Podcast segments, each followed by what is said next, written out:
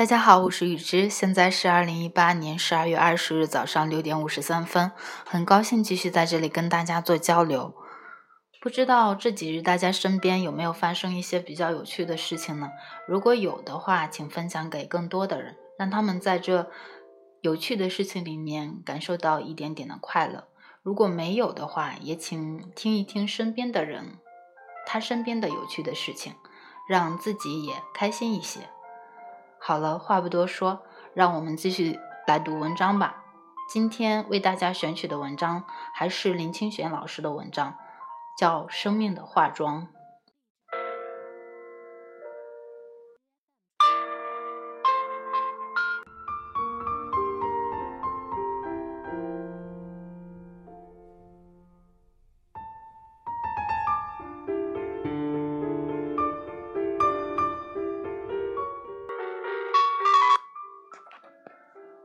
生命的化妆，林清玄。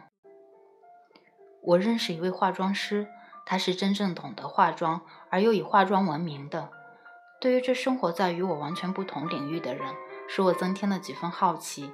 因为在我的印象里，化妆再有学问，也只是在皮相上用功，实在不是有智慧的人所应追求的。因此，我实在忍不住问他：“你研究化妆这么多年，到底什么样的人才算会化妆？”化妆的最高境界到底是什么？对于这样的问题，这位年华已逐渐老去的化妆师露出一个深深的微笑。他说：“化妆的最高境界可以用两个字形容，就是自然。最高明的化妆术是经过非常考究的化妆，让人看起来好像没有化过妆一样，并且这化出来的妆与主人的身份匹配，能自然表现那个人的个性与气质。”刺激的化妆是把人凸显出来，让他醒目，引起众人的注意；拙劣的化妆是一站出来，别人就发现他化了很浓的妆，而这层妆是为了掩盖自己的缺点或者是年龄的。最坏的一种化妆是化过妆以后扭曲了自己的个性，又失去了五官的协调。例如，小眼睛的人竟画了浓眉，大脸大的人竟画了白脸，嘴阔的人竟画了红唇。没有想到，化妆的最高境界竟是无妆，竟是自然，这可使我刮目相看了。化妆师看我听得出神，继续说：“这不就像你们写文章一样？拙劣的文章常常是词句的堆砌，扭曲了作者的个性；好一点的文章是光芒四射，吸引了人的视线，但别人知道你是在写文章。最好的文章是作家自然的流露，它不堆砌。”读的时候不觉得是在读文章，而是在读一个生命。多么有智慧的人啊！可是，到底做化妆的人只是在皮相上做功夫？我感慨地说：“不对的。”化妆师说：“化妆只是最末的一个枝节，它能改变的事实很少。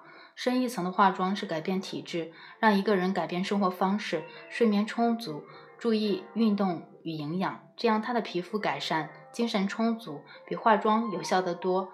再深一层次的化妆是改变气质，多读书，多欣赏艺术，多思考，对生活乐观，对生命有信心，心地善良，关怀别人，自爱而有尊严。这样的人就是不化妆也丑不到哪里去。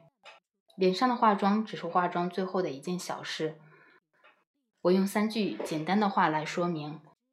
三流的化妆是脸上的化妆，二流的化妆是精神的化妆，一流的化妆是生命的化妆。化妆师接着做了这样的结论：你们写文章的人不也是化妆师吗？三流的文章是文字的化妆，二流的文章是精神的化妆，一流的文章是生命的化妆。这样，你懂化妆了吗？我为这位女性化妆师的智慧而起立，而向她致敬。身为我最初对化妆师的。观点感到惭愧，告别了化妆师，回家的路上，我走在夜黑的地表，有了这样的深刻体悟：这个世界一切的表象都不是独立自存的，一定有它深刻的内在意义。那么，改变表象最好的办法，不就是在表象下下功夫？一定要从内在里改革。可惜，在表象上用功的人，往往不明白这个道理。我觉得这篇文章非常的深刻，在于说他把人的三种层次的化妆都分别点了出来，有精神的化妆，有生命的化妆，也有最表象的化妆。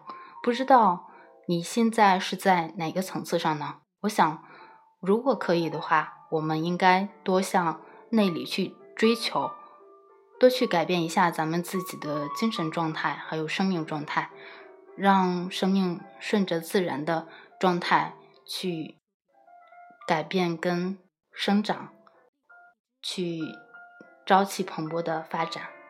好了，今天的文章就是这些，希望大家有事没事多笑笑。我是雨之，这里是 FM 一三三五三，天亮说晚安，咱们下一期见。